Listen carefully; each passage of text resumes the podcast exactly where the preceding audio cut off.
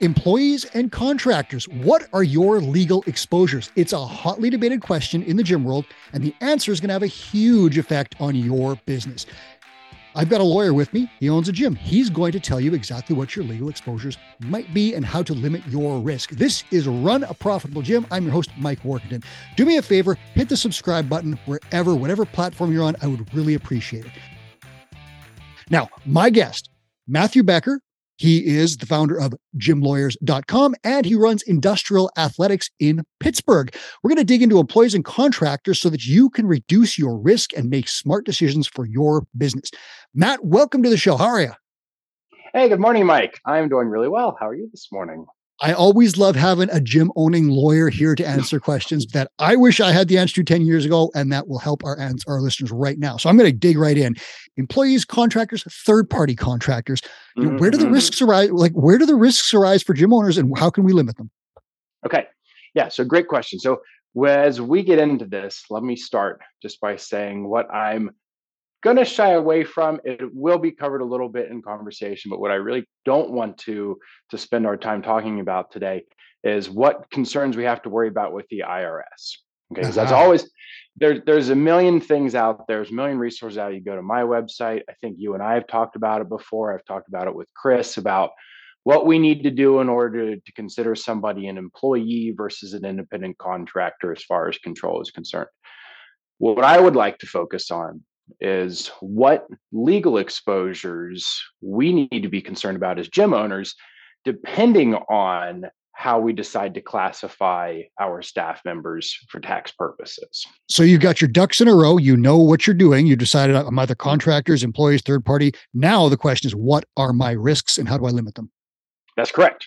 Okay, let's do it. So we're going to break these down. Each staff member or person that we are dealing with, let's say, is going to be in falling into one of three categories. We're either going to have the employee, uh, we're going to have an independent contractor, or it, technically, this last category is an independent contractor, but it's going to be slightly different. It's going to be a third party company that comes in and uses our facility under what we call a facility sublease agreement. Okay. And so, what are all of our legal exposures through between those three categories? Let's start with the employee.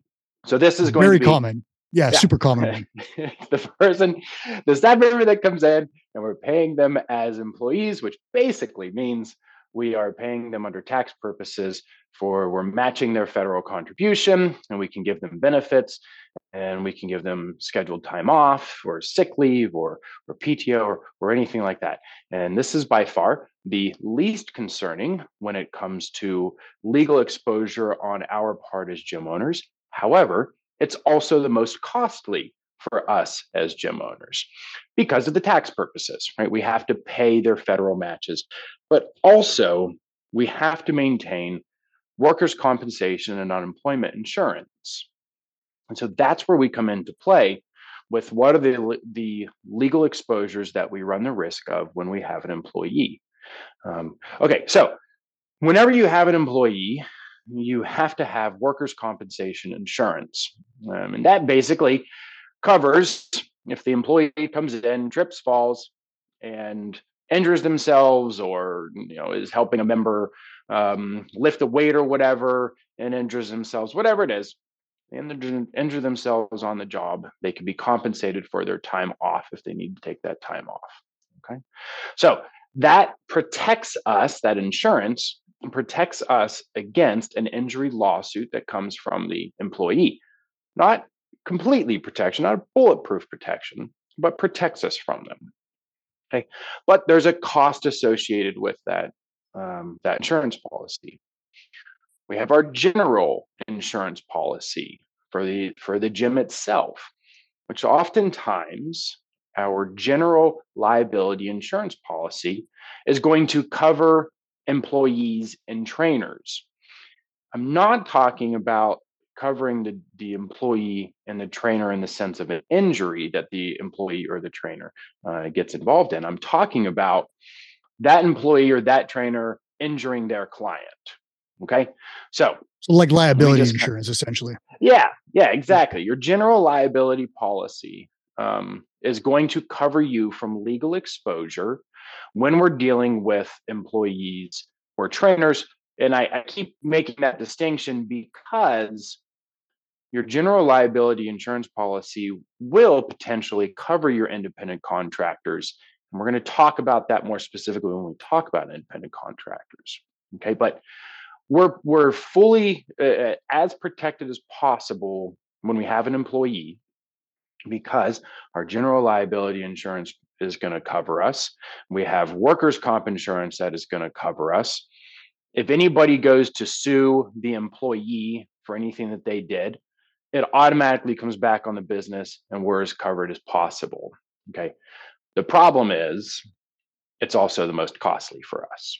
Okay. So you could make mistakes there by just like not filling out your paperwork and not paying the remittances that you are due. Would that be an error that the gym owner could make?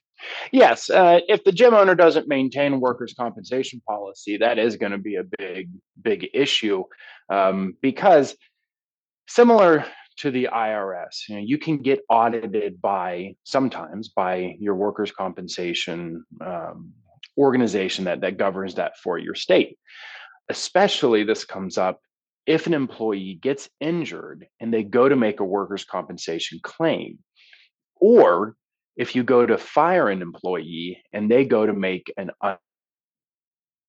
unemployment compensation claim, and you don't have those proper insurances in place, now you are really legally exposed. Okay. Um, and sometimes in certain states, the you're more running a risk of being audited by workers' compensation to make sure that you're paying into workers' compensation insurance than you are by the IRS. Um, and the workers' compensation can actually come in and they can start questioning how you have your tax designation for staff. Because if you aren't if you're if you're considering everybody to be independent contractors and you're not paying workers compensation you know then the state's losing out on money and it's losing out on money similarly to the way that the IRS is losing out on money and it wants its money. So you run the risk of getting an audit there. Okay so employees, important considerations there. You have to get your, everything in line according to the standards in your jurisdiction. I'm up in Canada. We have similar stuff. It's not exactly the same, but it's pretty mm-hmm. close. You have to make payroll withholding remittances and you have to do unemployment insurance and pension and all that other stuff. So make sure that you're up to date on that. What else have we got? Yeah. So so let, we'll take that as as you're the most protected, but you're also it's the most costly. Mm-hmm. So gym owners have very very thin profitable lines sometimes. So we're going to try to cut some of those costs. So the second category is we're going to decide that we're now going to start to consider our staff members to be independent contractors.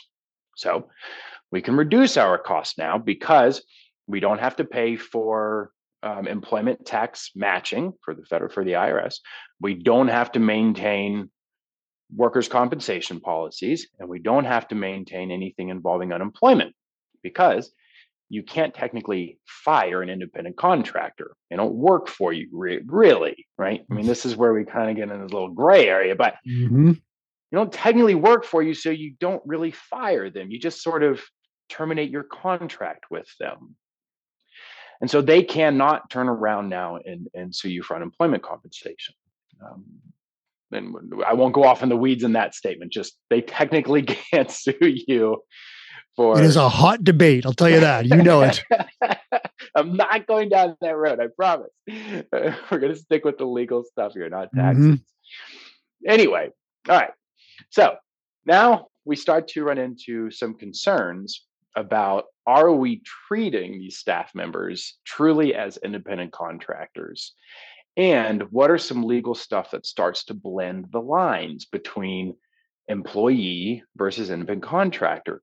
Yes, tax purposes, it's going to be uh, it's we're we're worried about that element of control, right? The more control we exhibit over the staff member, the more they're an employee versus an independent contractor. But some of the discussions that we get involved with with um, with with other gym owners when it comes to independent contractors is uh, how do we start to set these these independent contractors up legally to protect the gym owners as much as possible legally? Okay, and and first and foremost is uh, we need an independent contractor agreement. Um, so uh, when we're when we're fighting against workers' compensation, we're fighting against the IRS, you know, for tax purposes. The work the independent contractor agreement will not be an end all be all of well I had this staff member sign an independent contractor agreement, so I'm good to go. They're an independent contractor. I don't have to worry about it. it doesn't quite work that way, but the independent contractor agreement is sort of one layer of additional protection and help for your categorization of those people as independent contractors. And from an attorney's perspective, paper everything, right? Mm-hmm. So we have this independent contractor agreement.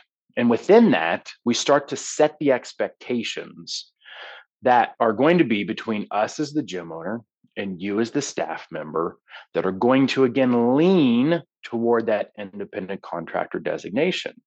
One of those is having your independent contractors form their own LLCs. Okay.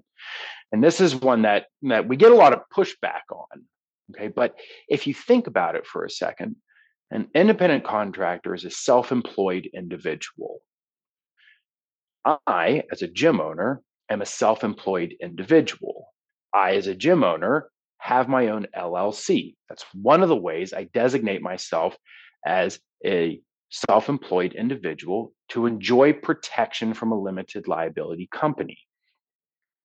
I want to treat my staff member as a self employed individual, so they too should have their own LLCs. Okay. And you should be paying into that LLC to protect you to show that you are paying another company for the services that they are providing.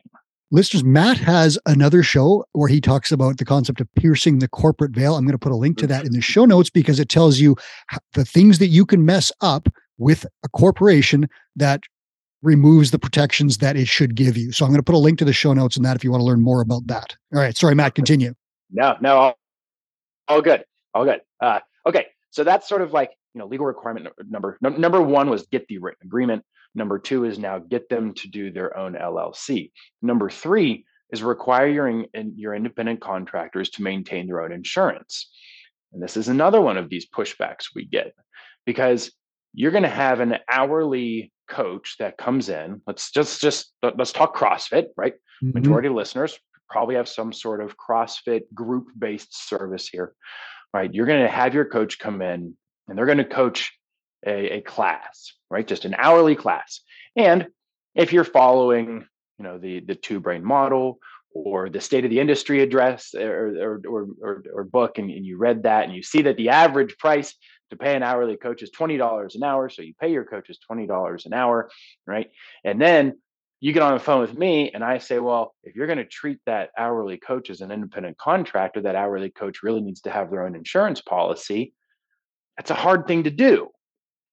Um, and it gets even muddier when gyms are trading hourly coaching for free memberships with their coaches. And that's how they're getting paid, right? Because now you really like, you're going to go out and ask that that coach that's kind of working for you for free to maintain their own insurance policy. But here's the problem.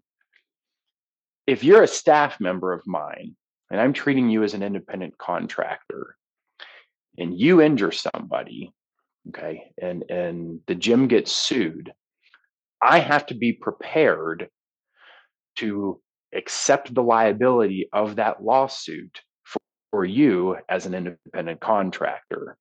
Okay. And, and a lot of gyms are going to say, well, okay, like I get that, I'll do that. But then I have to ask the question, well, if you were hiring any other business to come into your gym and they got sued, would you want to cover the liability for that business? And oftentimes the answer is no. For example, if you hired a contractor to come in and replace your plumbing and all of a sudden a pipe burst and scalded, you know, God forbid, a, a client or something, would you want to be responsible for the poor plumbing work? Is that a fair example? That's a fair example because you're paying that contractor as an independent contractor. right? right? And so part of being an independent contractor means they maintain their own liability. And some states have real specific rules about this stuff. Wow. Okay. That they have to maintain their own liability. But if you're willing to cover that liability on behalf of your independent contractor, you're now muddying the waters and you're giving yourself a lot of legal exposure for somebody that you're considering to be an independent contractor. Okay, so what the, what I'm seeing here is that this arrangement to be as you know as insulated as possible is that you have to require of your independent contractors a little bit of extra work. They have to form an LLC, and up here in Canada, uh, it's some quite a little bit different. But like there is a cost associated right. doing that. Yeah. You have to fire uh, file uh, annual corporate tax returns, I believe, and I'm sure that's the same uh, down there. Uh, there is a legal cost of incorporation and so forth, and then liability insurance is another cost. So an independent contractor in that arrangement would have like the coach would have some additional costs. Correct? Yes, that's correct. Okay. That's correct. And many won't want to do that necessarily. I think if you push them. Right no, they're not going to want to absorb that cost. And you know, in the, okay. in the other, the other, the other potential issue that you walk into as as an um, as a gym owner, you know, and here's where here's where we can't avoid the discussion of the taxes. Okay, but we're just not really going down that road. But but we'll go down that road for a second. So you know we have we have employees we have independent contractors what's the proper tax designation? What's the proper amount of control or or benefit that we can give to our staff member? And as soon as you start providing your staff members benefits workers compensation insurance um, unemployment compensation insurance or general liability insurance you start to walk that really fine line of are you providing your staff member benefits? And as soon as you start to provide them benefits, they can no longer be categorized as an independent contractor. Okay. Okay. So so we've got, you know, you need the agreement, you need a written agreement. We really need them to be establishing themselves as LLCs.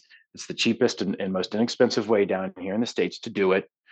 And we really need them to maintain their own insurance policies because it's going to protect you as a gym owner, not only from these whole tax designation things, but from general liability. If the independent contractor gets sued, do you as the gym owner want to be pulled in to have to cover that? Okay. And I think I see some benefits to the contractor. I'm going to lay them out as I see them. You tell me if I'm correct. One mm-hmm. would be if they have an LLC and they're set up as an LLC, you know a, a, lawsuit is likely going to not be uh, able to like take their personal assets because their their their corporation would be uh, at risk. Is that correct or no? Yes that's correct. Okay. um, you know go back and listen to the piercing the corporate veil to make sure that you know we, we don't just give an unqualified yes if you file an llc you're protected right? It's not nothing in the laws. It offers some protection, not airtight, but it is better than not having it at all, especially if you follow the right procedures. Okay. And then yes. the second thing is, uh, and this, I'm going to use a Canadian example, so correct me here on the US side, but uh, if you're a contractor, and you're not paying uh, you're not having withholding taxes and paying into like pension plans and things like that you now have that money that you can invest now as you see fit potentially get a better return on the investment than the government might do with your money and you can access it how you see fit. You still have to pay taxes, but I'm talking about like pension kind of stuff. You can like the other thing going to relate to that is if, for example, if you've paid into a pension plan, the Canada pension plan up here for years, and you die, that's it. Whereas if you have your own independent investments, those investments can be passed on to someone else in a different way. So how does that does that relate to the in the US uh, example as well? Yeah, yeah, a lot of that is is very similar. Um, exactly how all the pensions and everything work, I can't speak to individually. Me neither. Um, but but yes, um, you take that extra money, you can now turn around and, and, and you can use it to benefit yourself, um, and not and not just hand it over to the government. It would be a um, self-directed retirement plan, essentially, if you're, you know, following that path. And again, don't take this as hardcore tax advice. Neither uh, I nor Matt are experts in that. John Briggs, Insight Tax and Accounting, would be a great, great reference point for you if you have questions specific about this stuff. But we're touching on it just as an idea of where there are some benefits from the contractor side. All right, keep going, Matt. Yeah, yeah, and and and frankly, you know, if I ever end up having to go work for somebody else, God forbid, because none of these ideas ever pan out in the long run. Um, I will probably go and ask that I could be an independent contractor or a self-employed individual with whoever wants me to work for them because there's there's once you get in involved in it, there's a lot of tax benefits for being a self-employed individual, but you got to follow the proper paths. Okay. Um, and so, and and ultimately, you know, the the last caveat on before we move on to you know person or, or subject number three is you as the gym owner, you also need to reach out to your accountant if you go to if you if you're with Insight Tax, good. John Briggs is going to defend you until the day he dies about having your staff members as independent contractors, and he's going to help you set it up that way. Other accountants are not so clear cut and dry about the, the matter. And if you end up getting audited, it's going to be your accountant who ultimately has to produce the evidence that's going to defend you one way or the other. And if you've got an accountant who is really you know uncertain about you categorizing your staff members as independent contractors then you really need to take that into consideration whether you go ahead and categorize all of them as employees or you find yourself a new accountant um, because okay. That reminds me kind of of a quick Tom Cruise story where apparently uh, Matt Damon was relating this as Tom Cruise was uh, telling this crazy stunt he wanted to do. His stuntman was like, "You can't do that," and Matt says, "So what did you do instead?" He's like, I got a new safety guy. so you might want to find a new accountant if you need it. I'm just joking, of course, but you get that's that's the point. So Matt, now let's move on to like third party kind of stuff. I'm guessing this would involve something like I sublease an office to a physiotherapist or something like that. Am I right? Exactly. Okay, how do we insulate ourselves here as best we okay. can? So this is like the true instance of an independent contractor. Um, and where we oftentimes see this pop up is we have to ask the question of who is the gym client paying. So, in the instance of the employee, and in the instance of like the independent contractor coach, or even your independent contractor personal trainer who's working on some sort of like a four nines model, okay, the money should come into the gym, and then the gym is moving this out into uh, or paying the coach. Okay. In instances where we see well the the gym or the the the client is actually paying the coach or the trainer and then the trainer is paying the gym. Um, you know now we walk into an instance of sort of like a, a true third party independent contractor and we've got other legal considerations now that we have to to to take on. So you know yes you know mike you said you know we've got a physio who is renting space or we have a high school a football team who wants to come in or, and use the gym and for because you have access to various types of equipment that they can get at the high school um, or you know you have a you have extra space so you're going to have somebody come in and teach some other sort of class but they're coming in as their own business and they're paying you a fee essentially in order to use your facility okay? And we call these facility subleases um, because now uh, we we have this person who's coming in. Um, they're likely going to have their own LLC, so that's a good start. And then let's say they agree to pay you like three hundred dollars a month in order to use your facility, or they say we're going to service your clients for through our physio practice, and we'll pay you, you know, twenty dollars per client or something like that. Great, cool, awesome way to get some passive income. However, there are three things now legally that we need with this individual. The first hand, or the first is this facility sublease agreement. Okay. Similar to the independent contractor agreement, this is going to lay out the expectations with this third party so that uh, we're all on the same page about how much are they paying, what kind of access do they get, do they get use some of your equipment or do they get to only use their own equipment? Can they store things in your facility? How much of your facility do they get to use? How do we terminate this agreement? All right. So we have to have this agreement that outlines all of these uh, legal contracts or legal connections and relationships. Number two, go ahead, Mike. No, no, that's that it's it's paperwork, guys. So get your paperwork done and make sure that it's there. And if you don't know how to do it, talk to a guy like Matt or a girl. Continue. Pay for this stuff. Number two, the second thing, this company or this person now needs their own liability waiver. Okay. And you need a copy of that liability waiver so that you can have somebody like us or another attorney review it to make sure that it's sufficient. Um, because again, rewind our conversation back about 10 minutes ago when we were talking about whether or not you, as the gym owner, want to cover the liability for your independent contractor. And when we're just talking about a group coach, we're like, oh yeah, yeah, you know, the gym, he's he's coaching for the gym, so sure, we're going to cover that in the liability. Well, now you've got some physio coming in and they're working on your clients. If your client sues that physio, you're going to want to cover that liability. Answer, Absolutely not. Should be no. okay, I do not. That question for you. Your answer should be no. You do not want to cover that liability. So they need their own uh, own liability waiver. And in case you aren't guessing what's up next, they need their own insurance. Mm-hmm. So, and you need to be named as an additional insured on that insurance.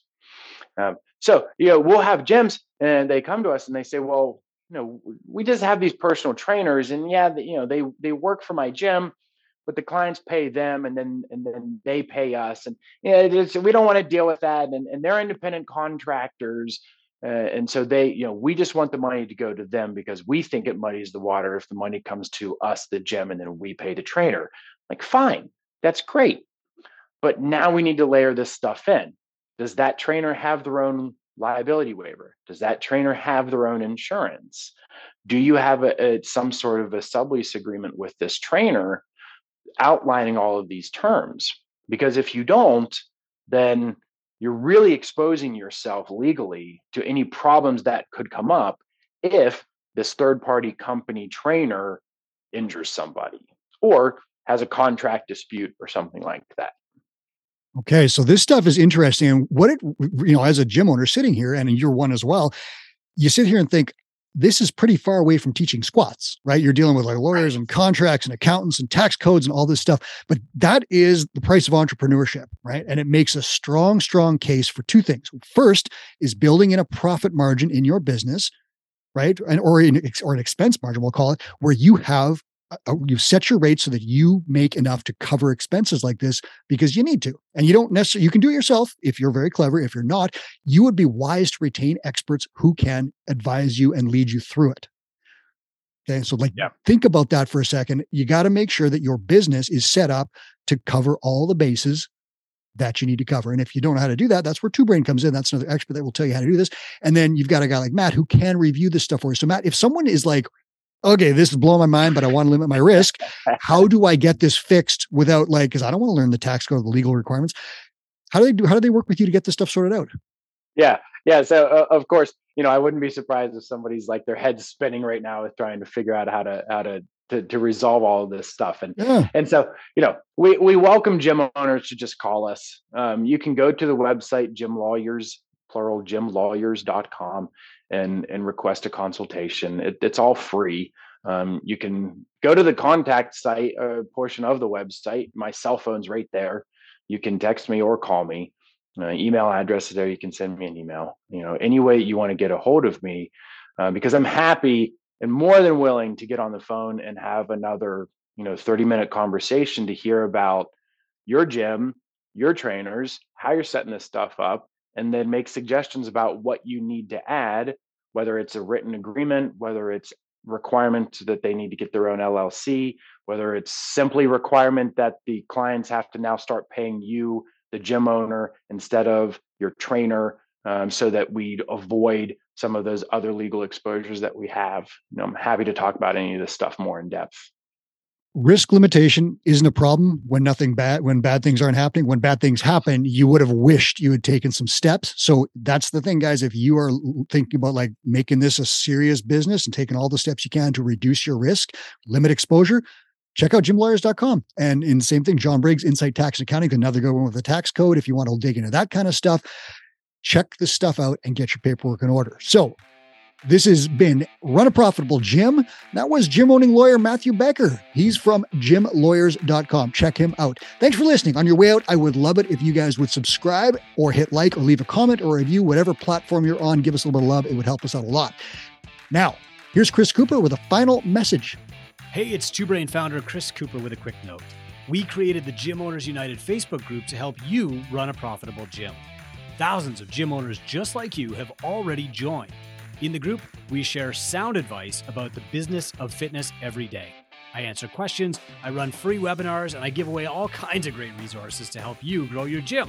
I'd love to have you in that group. It's Gym Owners United on Facebook or go to gymownersunited.com to join. Do it today.